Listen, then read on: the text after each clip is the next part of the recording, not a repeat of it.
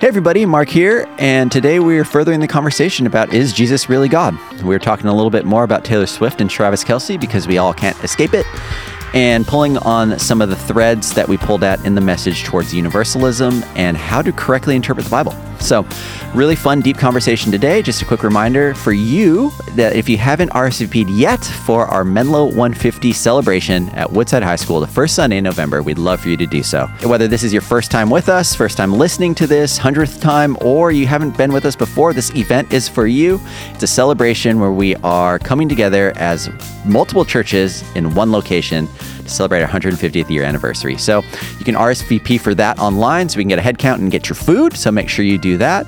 And if you are headed up to the fall retreat this weekend, I will see you there. Make sure you say hi to me. Super excited for that. Now let's go ahead and jump into the conversation. We'll start right there. Hey, everybody. How's it going? My name is Mark, My name's Jessica. and we have Phil with us today. What's up, everybody?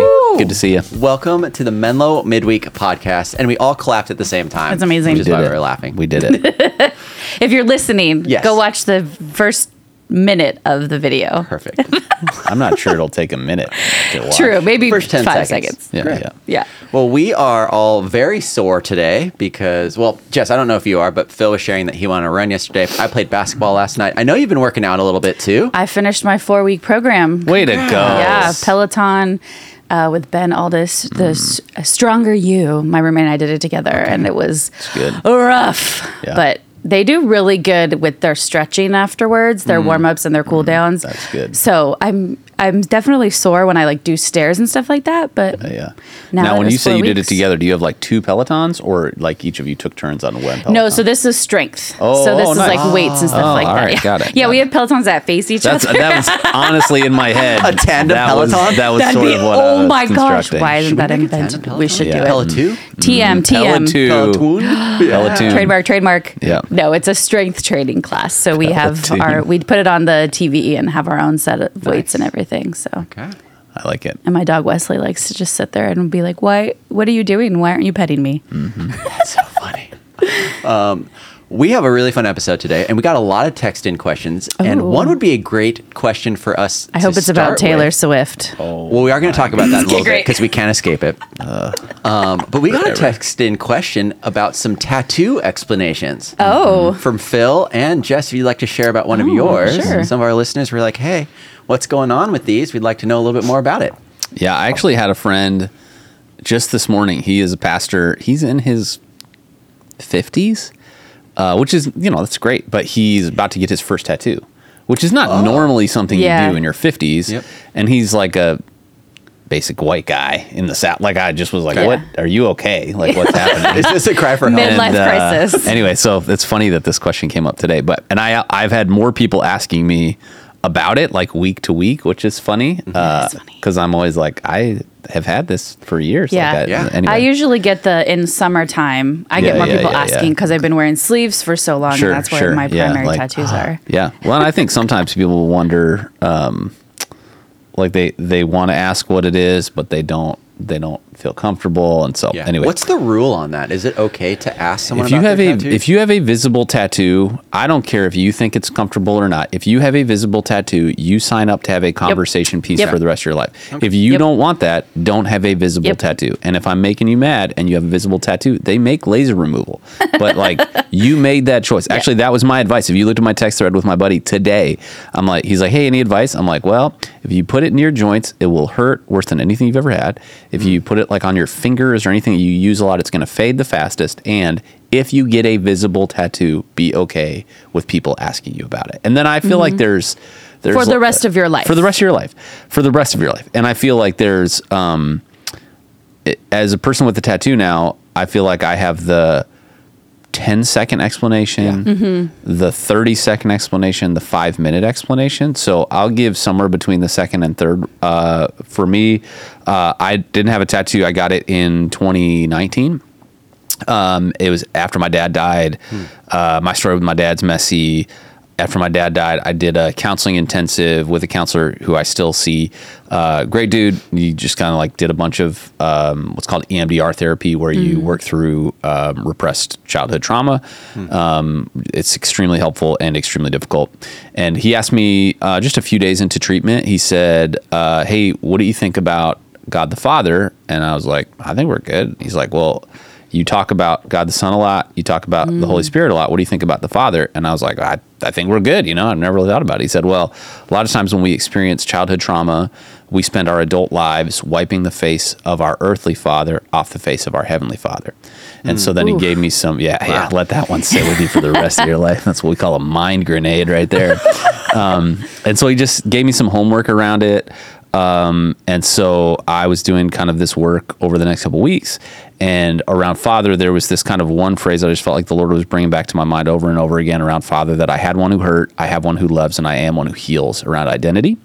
Um, and then my mom was uh, first generation Russian Jew. And so uh, for me, it was kind of like this hey, I wanted to chronicle that moment. It's a pretty big deal for me and remembering my dad, but also honoring my mom.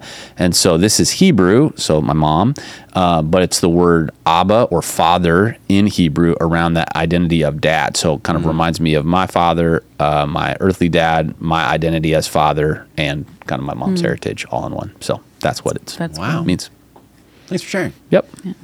What's the 10 second answer? Oh, it's about it's his father in Hebrew. It says Sick. Abba, and so my mom was Jewish. She was born Jewish, so yeah. that's Well, now That now, says it easy. now if you ask Phil about his tattoo, you can kind of yeah. see You where can you're you can tell. Yeah, yeah, yeah. or if I make up something entirely different, I'm lying to you. Yeah, Yeah, really like what does that mean? It's Zorro if you look at it. Because if you read it, you know, if you read it this way, you know, Oh, yeah. but it goes like that. I for sure I have Hebrew also, and I've had people try it like exu Yep. Exu, and I'm like, it's a different language. Don't don't try. It's also upside down for you. Jess, do you want to talk about one of yours? Sure, I'll talk about the flowers. I'll do a middle version too. Um, my grandma was a gardener, loved flowers. Every Okay. time I see flowers, I think of her. Uh, my mom also loves flowers, and we had sweet peas on our uh, growing up on our uh, f- back fence that just grew crazy high all the way down the fence. Like literally, this whole wall was just covered in different colors of sweet peas. So it's just sweet memory. And then after my grandma passed away, I wanted to get something um, to help remember her. Just I mean, I knew I always would because she like helped raise me and we were really close. So it's kind of mostly for my grandma, but kind of fits in my mom. Her she would have preferred pink flowers, but I'm not a super pink girl, and I don't think pink would look good on my skin tone, so I went with purple. I like it. That's awesome. Yeah. Great. I think purple was the right call. Thank you. Yeah, yeah. I think purple was the right call. I feel like pink tattoos. You're always like, "Are you bleeding?" Like, yeah, mm, probably. you know, like it just looks like. Mm-hmm. Is that fresh? No, I Yeah. got it years ago. That's true. Yeah. it's great.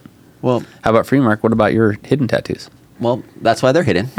Because I don't want anyone asking about them. I like to play it off sometimes because people have said like I look like someone that would have tattoos. At least when I was in college, they said that. Oh, okay. And so I l- like to play it off like I had my whole back done. yeah, yeah, sure. But mm, don't have any tattoos. I could see you having something in Japanese. I could too.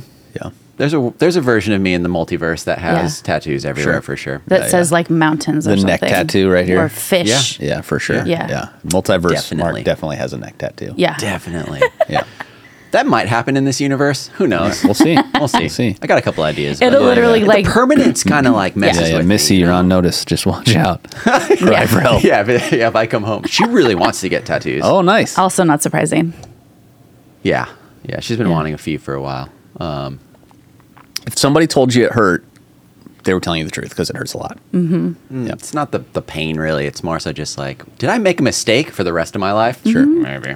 Yeah. But well, we already kind of talked about football and Taylor Mm-hmm. Swift, and so just wanted to open that up for a conversation Sure, again. sure. And Thank funny you enough, much. you salt, salt in the wound. Yep. Yep. You Mhm. started your message with that this I did. weekend. Mhm. Uh, Jess, what are your thoughts on? Because you're both a football fan I am. as well as a Taylor Swift fan. I am. I'm Swifty. Neither. Somewhat. I like football. I like Taylor Swift. Kind of to both of those. Yeah. So I don't really have any stake in this game at all. But it's making a lot of waves Yeah. everywhere Yes. I look. Yeah. So Yes. we'll we'll get your opinion first. Uh, just about their relationship. Yeah. It's funny because I've heard two different thoughts on this. I Okay. listened to a pop culture podcast, and she they like to say that this is for sure just a PR stunt. Oh, like he wanted some he put himself out there and she needed to find somebody who was wholesome to make herself look better after her last mistake Hmm. and so she just went with the guy that would help in that area Wow. But I also, I know, I also follow uh, a matchmaker on Instagram, and she was like, I think this is real. I think this could be the one because she's only ever dated like really f- feminine dudes and how who have been like either actors or singers but now she's like going back to her Tennessee roots Hmm. I need like a manly man who's going to take care of me. And so she thinks it's real. Interesting. I could see both ways. I kind of feel like it's more of a PR stunt, but Which one are you rooting for? Which one do you want it to be? I don't know Travis Kelce personally. Sure. Oh. But if he's a good dude, okay, thanks. Yeah, yeah, Mark's got you.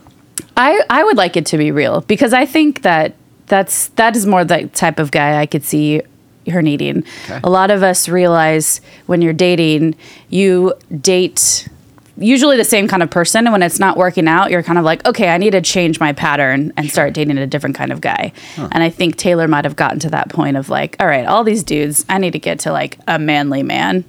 So, who knows, but she She's also bringing a lot of celebrities, big names into the suite with her. So it's like, are you asking? You look like you're asking for attention.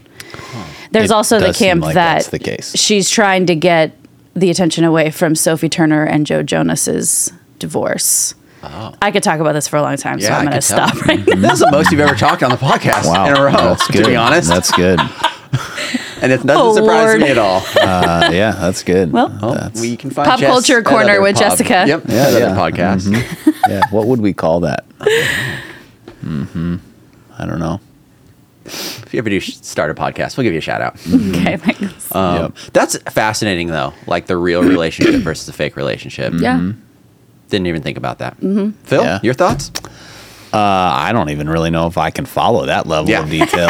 Uh, you can dive, dive right into your message from there if you want to. Where's the segue? We got to yeah, hear. We're talking yeah. about real, real relationships and not real relationships, and now we're talking about is God really God or is he not really God? So it kind of makes sense. I feel like even the announcers when they like throw to the Taylor cam, even they're cringing a little. Like it's hard because it feels like even if it is a publicity stunt, everybody is complicit in the stunt. Like Yeah. every because everybody's making money off of it. Like it's just this exhausting thing and uh I feel like the sad reality is can you be a famous successful Taylor Swift and in a successful healthy relationship Yeah. Yeah, that's a great question. i don't know if that's possible the the, the take at my house with the two swifties i live with hmm. is that lover the only album that she ever did while she was like writing from a good headspace of relationship was her worst album hmm. uh, and Whoa. so you're like that's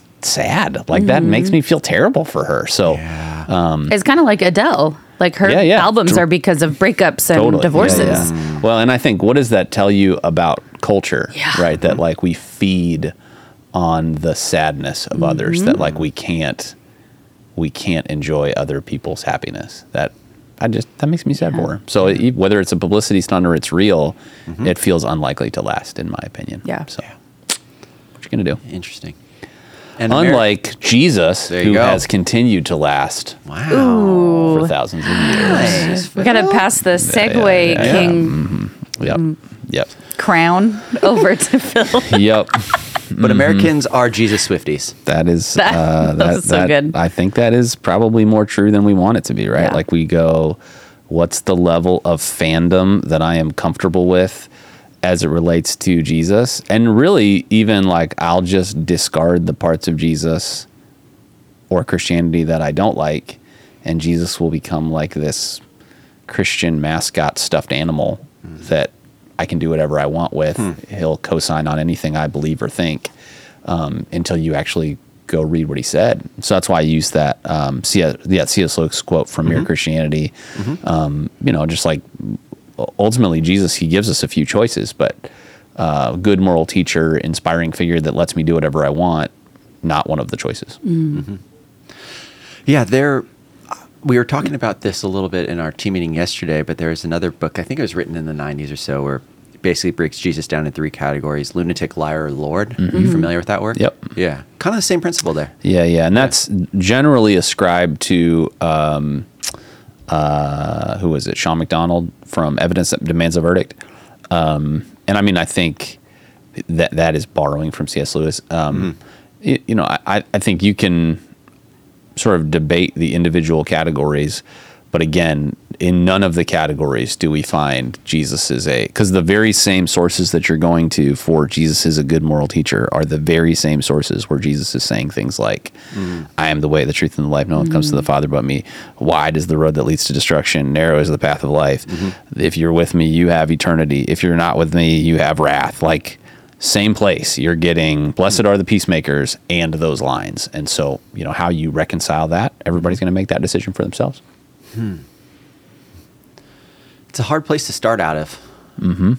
Because we either are immediately, I get it, or immediately, mm, change my mind. right right yeah totally and i think i mean in a talk or in a series like this everybody's walking in with that anyway right they know Absolutely. uh, they know the question before they walk into the room. There's no tricking them you know? And so you're kind of setting up at the beginning hey this is what we're talking about. Um, and i tried to be very open and i'm you know continually through the series letting people know like you're going to make up your own mind. Like i'm not here to convince you. Yeah. I'm, Yeah. I'm here to help you see that this is reasonable, that this is plausible, that you don't have to be a, a totally crazy person to believe this.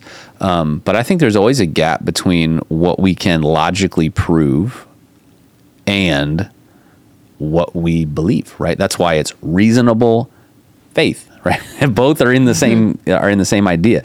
What does it mean to be a thoughtful witness? It means that I go, hey, I understand that there is going to be a gap between what I explain, uh, between what I can find historically. We'll see some of that this weekend, and a belief that I have, and it can be plausible and possible without always being proven, and that's where faith comes in. And I think that's true for Jesus too. Yeah. Wow. It's it's exciting to kind of see the series build as we go. And I think this is a great place to start right before we jump into next week. And it's it's trying to characterize Jesus as more than just the moral teacher, like you're saying, and also trying to tease out bits of our culture that, like you said, are trying to pick different pieces of Jesus, of religion, of this, and you, you pulled at the thread of universalism as well. So I want to give some more space for that because it feels like um, in a lot of the spaces that we see in social media, this or that, it's what you're saying. It's basically if I choose to be a good person, I can choose bits and pieces of this pe- of this religion or of this teaching as long as I do those things and get enough credit for my spiritual health, however you want to say that, then I will go on to whatever I believe is next. for sure. Yeah, and I, I would say I recommended a book um, called "The Problem of God" by Mark Clark this weekend. Uh, I think it's probably in the like series breakdown that we have online as well. Um, and I'll recommend it again now. There is a whole section in that book that Mark does on the exclusivity of Jesus. Uh, it's really helpful, and really some of the stuff that I dove into around the law of non contradiction came Yeah. from that book. Yeah. Uh, and I think that that's the tough part, right? In a vacuum where we just invent whatever we want. Yeah, like universalism's awesome. I want to sign up for that. The problem is uh, that it doesn't conform to reality, right? And um, that I don't get to just make up something as I want. And it actually, I don't want that. We don't really want universalism. What we want is good peopleism. And good peopleism is defined by us. And so we think to ourselves, well, um, like I'm pretty good, so I should probably go to heaven. Hitler, hell. Like we have that instant reaction, you know. We we look at what's happening uh, overseas right now, and we go, "Oh my goodness, Russia, Ukraine, um, Gaza Strip, Palestine, uh, Israel." We have these like snap judgments that we have in our head, and we go, "This group of people, this person, this time in history, hell." Everybody else probably good, and I think um, that that is just interesting because it's not universalism, right? It's good personism that says, I am the judge. That's the underlying problem. I am the judge of who is good, who is worthy, and who isn't. And in doing that, what we're saying is our version of universalism is good personism in which we are God because we're the ones that are determining who gets in and who's out. And so, uh, if you think you would crush it as God, I, gue- I guess give it a go. But uh, I don't think that I would be a good God. And uh, I think when we when we read the text of Scripture, it says His ways are not our ways. You know, as far as the uh, heavens are from the earth, so far as God's ways from ours uh, I don't think it takes a lot of introspective discovery to know if there's a supreme being that made everything from nothing, I probably don't completely understand him. And if he says the standard of relationship with me forever is perfection, I talked about this this weekend. Man, there's just no way that any of us measure up to that. And it's the act of love through Jesus that allows anyone to come in. So now you you map that against any other world religion and any other world religion, even religions that incorporate uh, reincarnation, you go, well, it's it's sort of this just ongoing treadmill, maybe over the course of lifetime after lifetime after lifetime, but it's this ongoing treadmill of trying to measure up in a system that if the standard of a perfect and holy God is the standard, you will never measure up. Uh, and so I, I think um, we can try to. Uh, and I think we do in like a secular society where more and more people are religiously disaffiliating. We can try to say, I'm the humble and self aware one in this. That's why I think all religions are the same. But that's just so intellectually dishonest. If you go look at those actual religions, there's, um, Mark may have mentioned this in the book, but uh, there's sort of a metaphor that people use a lot where they'll talk about every world religion, it's like a blindfolded person touching a different part of an elephant. Have you heard of this before? And Yeah. and uh, Yeah, yeah. and he he talks about how I think it's Mark. He talks about how um, you know every single one of them would describe the elephant like this is the leg, this is the tail, this is the trunk, right? Like all of them are going to describe it radically different. But if you look at it on the whole, you go no no no like it's all the elephant. You know, like you guys are just touching different parts of the elephant, and uh, you know the I feel like there is a, a sense in which a secular moral ethic today is the person looking at this elephant and sort of the people with blindfolds touching different parts of it and being like, you guys are idiots. Can't you see? But the um, irony in that situation is the person that's looking at it is assuming moral superiority over all of them. They're the only one that has the complete and total perspective. So the case that they're making is nobody can know everything except me. And I just think like that is a funny, and I think I talked about it this weekend, exclusive claim. Like the very thing that they're saying don't have an exclusive claim. They're making an exclusive claim. Um, the majority of human uh, of humanity that exists on earth today believes in an exclusive religious claim. It may not be christianity it might be buddhism it might be uh, islam but th- this idea that they're all wrong uh, is just an interesting honestly pretty modern take on what we're talking about We had a question come in about uh, the inclusivity and exclusivity that you just mentioned again. So, how do we explain inclusivity and exclusivity when it comes to church denominations? We are Presbyterian and believe in baptism, receiving the Eucharist, and so on a certain way. But some denominations believe differently. Is there a right way, and is it more nuanced than that? So great question. Um, there's a line. Um, I don't know if I used it this weekend or not. Uh, unity does not mean uniformity, and uh, I think that there there is always going to be a set of things that are essentials of where we agree, and then there's going to be an open hand of areas where we have liberty and freedom to believe differently. And so, um, where we would say, "Hey, we agree, uh, Jesus is fully God." uh, fully man, lived perfectly on earth, died in our place, actually came back from the dead. Our only means to know God is to place our faith in Him, turn from our own way, choose to follow Him, and we'll experience the abundant life of Jesus now and eternal life with Him waiting. Um, that's that's an essential doctrine, and actually, there's sort of broken down ways to understand and think about that. Um, and then there are going to be other areas where we go, well, uh, and a good example is complementarianism versus egalitarianism. So our denomination and Menlo, we are egalitarian. So we understand uh, the freedom of polity or the way we do church uh, sort of merited out in the New Testament and the New Testament era that men and women have the opportunity to serve in all capacities the same way in church leadership. Then there are groups of people that would say, no, no, no. When we read uh, First Timothy, we don't believe that that's contextually bound to the letter or to the church in Ephesus, which is where it was written. Uh, we think that is binding for the church today, and so only men can serve in specific roles in church polity. Um, neither one of these groups are hopefully arguing that the other one's like going to hell. These are just mm. different understandings of an open handed issue. And so we can have deep convictions about open handed issues, mm-hmm. but hopefully we would go, hey, there are going to be some things that are kind of non negotiables mm-hmm. to understand what, what God said he did through Jesus for us non negotiable. What it means for us to know him, non negotiable. Even in the early church, when you go to passages like Acts 15, there was this big problem in the early church where the Gentiles were becoming Christians, but they hadn't been Jewish. And up to that point, only Jewish people were becoming followers of Jesus. And so the Jewish people were honestly pretty frustrated because they had to follow all these rules uh, until they became Jewish people. And so there was a group of Judaizers uh, that basically said, in order to become Christian, you first have to become Jewish, which, if you don't know the details of that, it involves surgery. And uh, and so the Jerusalem Council in the first century had this very conversation. It was an open handed, closed handed conversation. Mm-hmm. That's what they had. And at the time, what they said was, hey, uh, we're not going to make all these Gentiles follow all the religious laws. Basically, like be respectful of what you eat because they were eating meat that had been sacrificed to idols. Um, mm-hmm. that would have been a really big problem for people that grew up Jewish. And uh, avoid sexual immorality. Like those were sort of the things that were lifted up as like we're gonna we're gonna make these the key things.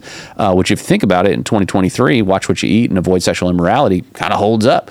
Um, so I think you know there's just something to um, this idea of we have always had diversity of thought within the unity of what are those core doctrines of faith that make a Christian a Christian. And so, you know, getting into the idea of like, uh, is someone actually sinful? Not in the abstract, but in the literal. Do they need to be saved by grace through faith not as a result of works. That's Ephesians 2. Is it only in that vein and only in that relationship with God that they'll experience the abundant life of Jesus today and eternal life waiting?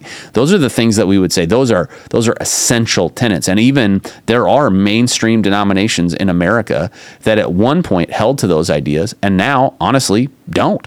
And so it takes some work to figure out okay, what does that denomination believe about God, about the Bible, about sin, about the nature of Jesus, about heaven and eternity?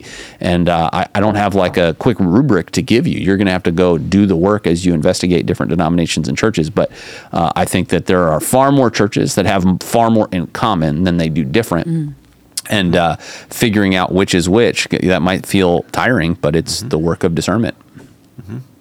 so yeah. there you go yeah we really appreciate everyone's questions that they send in and again, if you have more questions like this, we'd love to answer them. You could text us um, 650 600 0402. We'll try to get, get to those because I think they, they really tease out a lot of the real questions people are asking. And when we're in a series like this, when it is about mm-hmm. answering these big, big, big questions, we'd love to know hey, what are you struggling with? What are your questions? And so this is just an encouragement for everyone else. Um, that ha- that you have an opportunity to ask us, and we'd mm-hmm. love to sit with those and wrestle those with you. Um, and then you closed out by saying, "Don't settle, Phil. Don't settle for what." In case people missed it, and how does that lead us towards where you think we could we could uh, go think go out of this message with? Yeah, I mean, I think that there is a settling, like culturally, if you're if you're like you came this weekend, you're like, they have a podcast and you're listening to it and you're not a person of faith, or maybe, you know, you'd be somebody the Bible describes as like a prodigal, like you walked away from faith a long time ago and mm-hmm. you're kind of wondering if you're even welcome back. Um, I think the easiest way for us to settle in our culture as it relates to something like that is uh, we just we just sort of jump on the hamster wheel, we get on the treadmill, we start climbing up the ladder of society, and there are enough things on that ladder for enough time that even though you don't necessarily get what you think you wanted, uh, it seems like you're headed in the right direction. I always find it interesting, right? That core to our nas- national identity is this sta- statement life, liberty, and the pursuit of happiness, right? Mm-hmm. That's like it's more true than it means to be. Uh, that in our culture, the pursuit, not happiness itself, not being promised an outcome, the pursuit of happiness is what we promise. And so, you know, if you think about this as kind of middle America where I grew up, you have, all right, I'm gonna, uh, I'm, I'm a little kid, and then I get into school, and then I have primary school, and then I have high school, and then I have college, and maybe I do grad school, and then maybe I'll start a family. There's a great book called Define the Defining Decade. Um, I do not remember the author. It's not a Christian book, uh, but she talks about kind of all the markers that existed in the 20s that are really now being moved into the 30s, um, and what it's done is it's kind of coincided with this idea of extended adolescence and one of the one of the implications for that one of the potential reasons for that whether we did it on purpose or just kind of backed into it is we're extending the promise of the pursuit of happiness. So where i would have gotten to at 32 or 35 and said whoa now that's happening at 42 45 50 because we're stretching out we're adding markers at the end of it. Well now i need a vacation house. Now i need my retirement taken care of. Now i need my kids things figured out. And uh, we get to the end of the pursuit of happiness and we realize it was the wrong ladder we realize that the american way um, and jesus way have components that are at diametrical odds to one another and uh, I think when we settle for it, you can wake up to that reality before that reality smacks you in the face, right? You don't have to invest the next decade of career development or uh, academic pursuit before you come to that discovery. And it doesn't mean you don't do stuff in your career. It doesn't mean you don't do stuff academically. It just means the reason you're doing it shifts. You're not trying to achieve something it can't deliver. And I think that for a lot of us, it's easy uh, to sort of lean in and go like I, I just think if I if I meet somebody well then I'll be totally happy. Like go talk to any married person. That marriage is not the thing that has given them total peace in their life. As a matter of fact most marriages that that's hanging on either or both of the people who are married most of those marriages are not doing well because we're not designed to hold that weight. The only thing that can hold the weight of my identity is God. And so I've said this before we live in a culture where identity is the new idolatry and we as a culture because we don't have any sort of identity rooted in a divine creator in our culture we're taking so many things that i would say really are answers to the question how you are and we're using them to answer the question who you are because we don't have an alternative answer. And so um, hopefully this series just pulls the curtain back for you to say there could be more. There could be something higher and better that's eternal that I was made for, mm. rather than just the kind of next rung on the ladder that will mm-hmm. give you that instant dopamine hit. It for sure will. Like you got a new iPhone, amazing. You got the job promotion, incredible. You got into the school, awesome. That relationship feels really fun. But I, I'm telling you, all those things have a burn rate all those things will come to a place where if they, you are trying to have them satisfy something inside of you that only God can, they never will. And the burn rate will get shorter and shorter and shorter. And uh, you can learn that before you get there. You said something earlier about, um, and just like the definition of faith is like you just have to believe it. Some there's some things that we're just never going to understand. That's just how it is being a human and trying to understand an infinite God.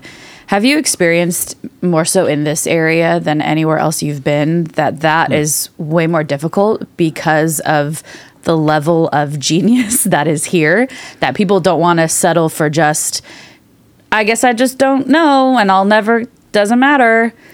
Yeah, I do think that there is. What's interesting is that um, in Silicon Valley, you have so many people that are specialists, right? So um, they have one area that they've gone down like the rabbit hole so deep and they know that thing so well.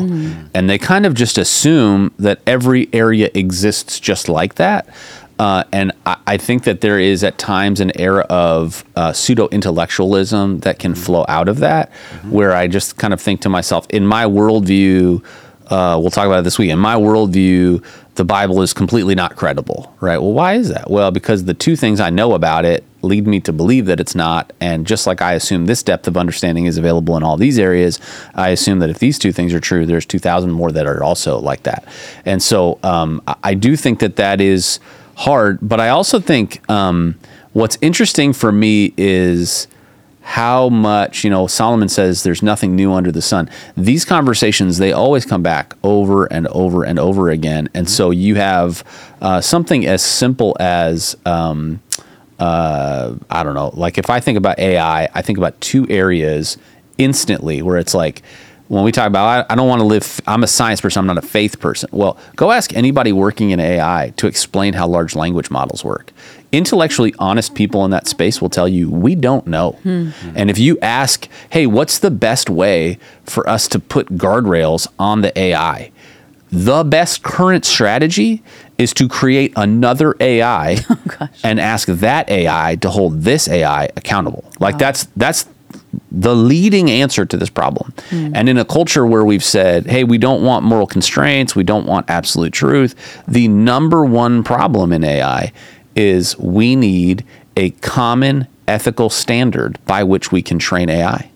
And so I think, I mean, you're asking me about a, uh, you're saying it's hard for you to believe in something you can't explain or fully understand, but the very thing you're pouring your life into, y- you can't fully understand.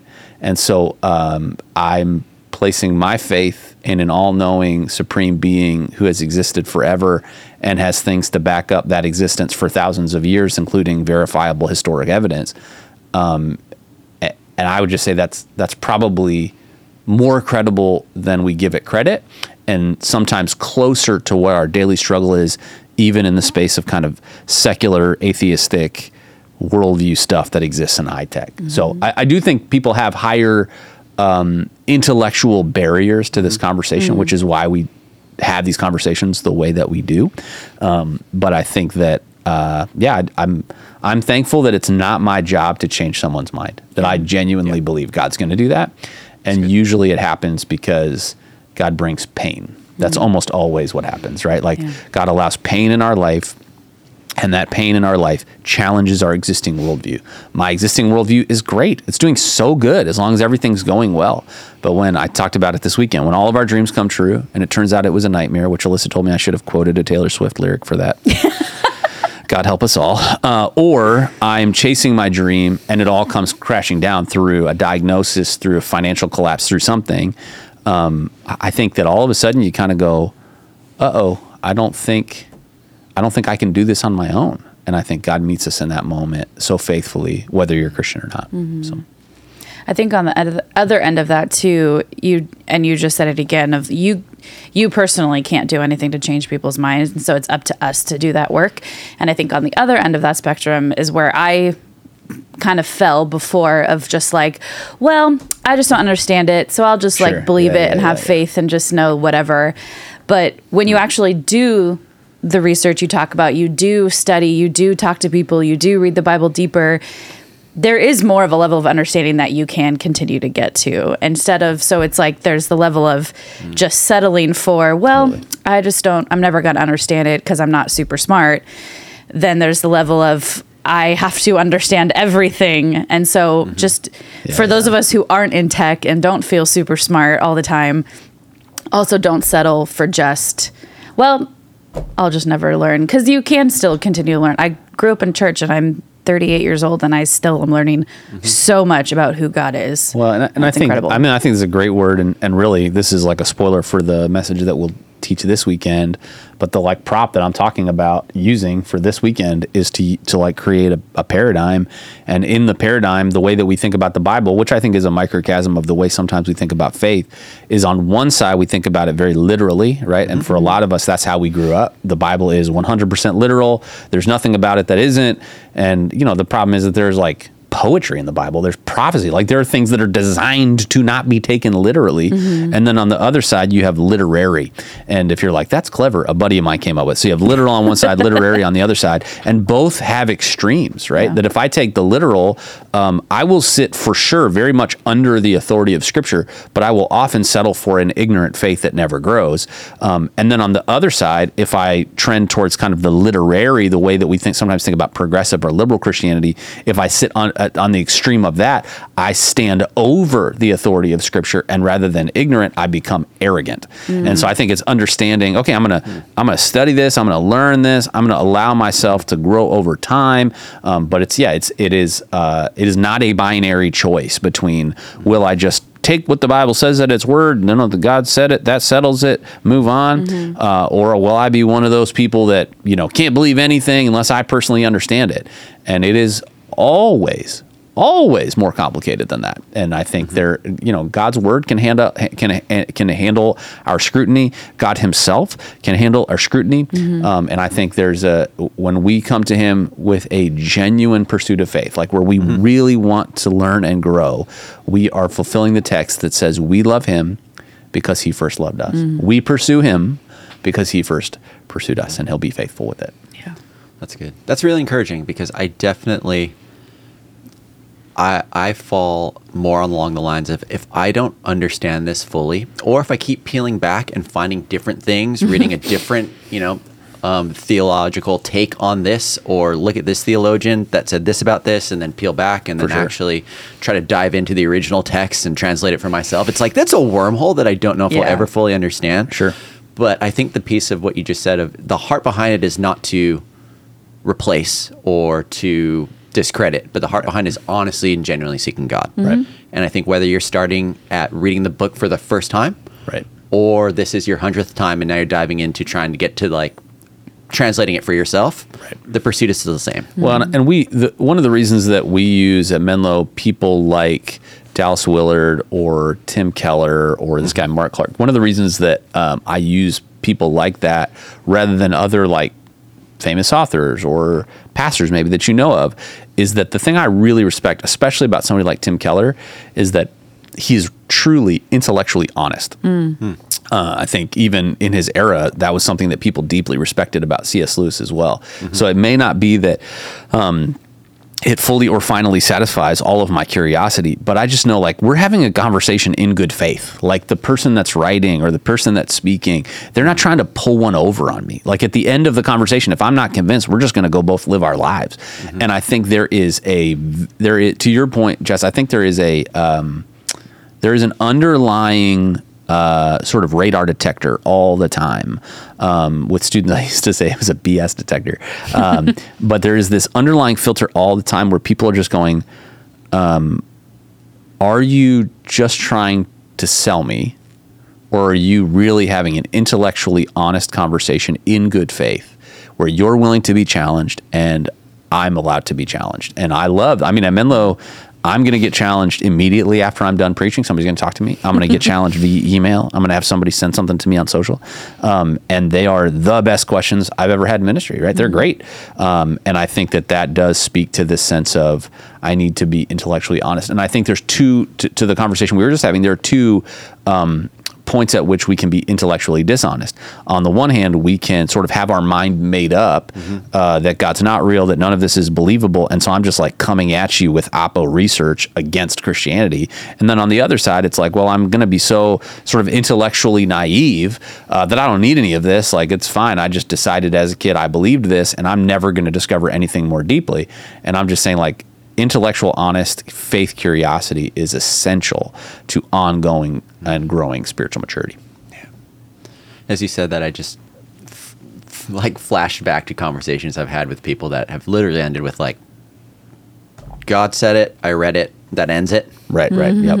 and I was just like, oh man. Yeah. Yeah. Yeah. And I just think we should always go back to the person and work of Jesus as this example of what's the kind of way that we should have conversations with people. Like Jesus never, he never tried to convince people. He just didn't. Uh, Paul did a little, but even Paul's what he was doing was so incredible. Where he would like kind of take something that was so known in their culture, and he would just be like, "Hey, let me help you think about this a different way," and then would kind of tee it up, and then let their curiosity, let their own mind take it from there. And uh, I, I think when you really believe, and I do, uh, that God is the one that does work to win and save and change people's hearts. um, my job is to just kind of go like, I want to set the table for the Holy Spirit to do work in your life, and um, whether you're a Christian who has a step in front of you that you're um, maybe hesitant to take, or you're a prodigal wondering whether or not God will take you back, or you're a skeptic thinking, I don't even know if God's real. Um, you know, I hope a series like this for all of us kind of just reminds us that there's a God who loves us, who is constantly working, and um, that that love, like there's nothing we can do, and there's nowhere we could go that we would outrun that love, and um, that's a really, really good thing. And just a reminder if you're listening, and maybe this is kind of like, yeah, I, you know, I, I kind of know this stuff, uh, but you have someone in your life that maybe is wrestling with this, and you don't want to send them a sermon or a podcast episode. We have Explore God groups on all of our campuses where they can come and ask these questions, and you can bring them. Don't make them go by themselves. You get to bring them, and they get to ask all these types of questions that they might have from the basic of how do I actually read the Bible to anything we're talking about here today. So definitely go to menlo.church slash explore God to find out where that is and when it is happening near you. Absolutely. Yeah. And I mean, I just think that that is, you know, hopefully what we do on the weekend helps at brunch, helps in a, you know, another conversation with somebody you bring. But those groups, um, there's just nothing that's going to move in people's lives like being able to process in a safe place around these conversations. So, Well, Phil, thanks so much for being here. Looking forward to next week. Yeah, yeah, a couple Um, more Jess, weeks. Great questions today. Thanks. And I loved your enthusiasm about Taylor Swift. So, Yeah, yeah, yeah. You can find Next out week more we'll- on yeah, exactly. Have a great week, everybody. Reach out if you need anything. See you soon. Bye. See ya. Bye.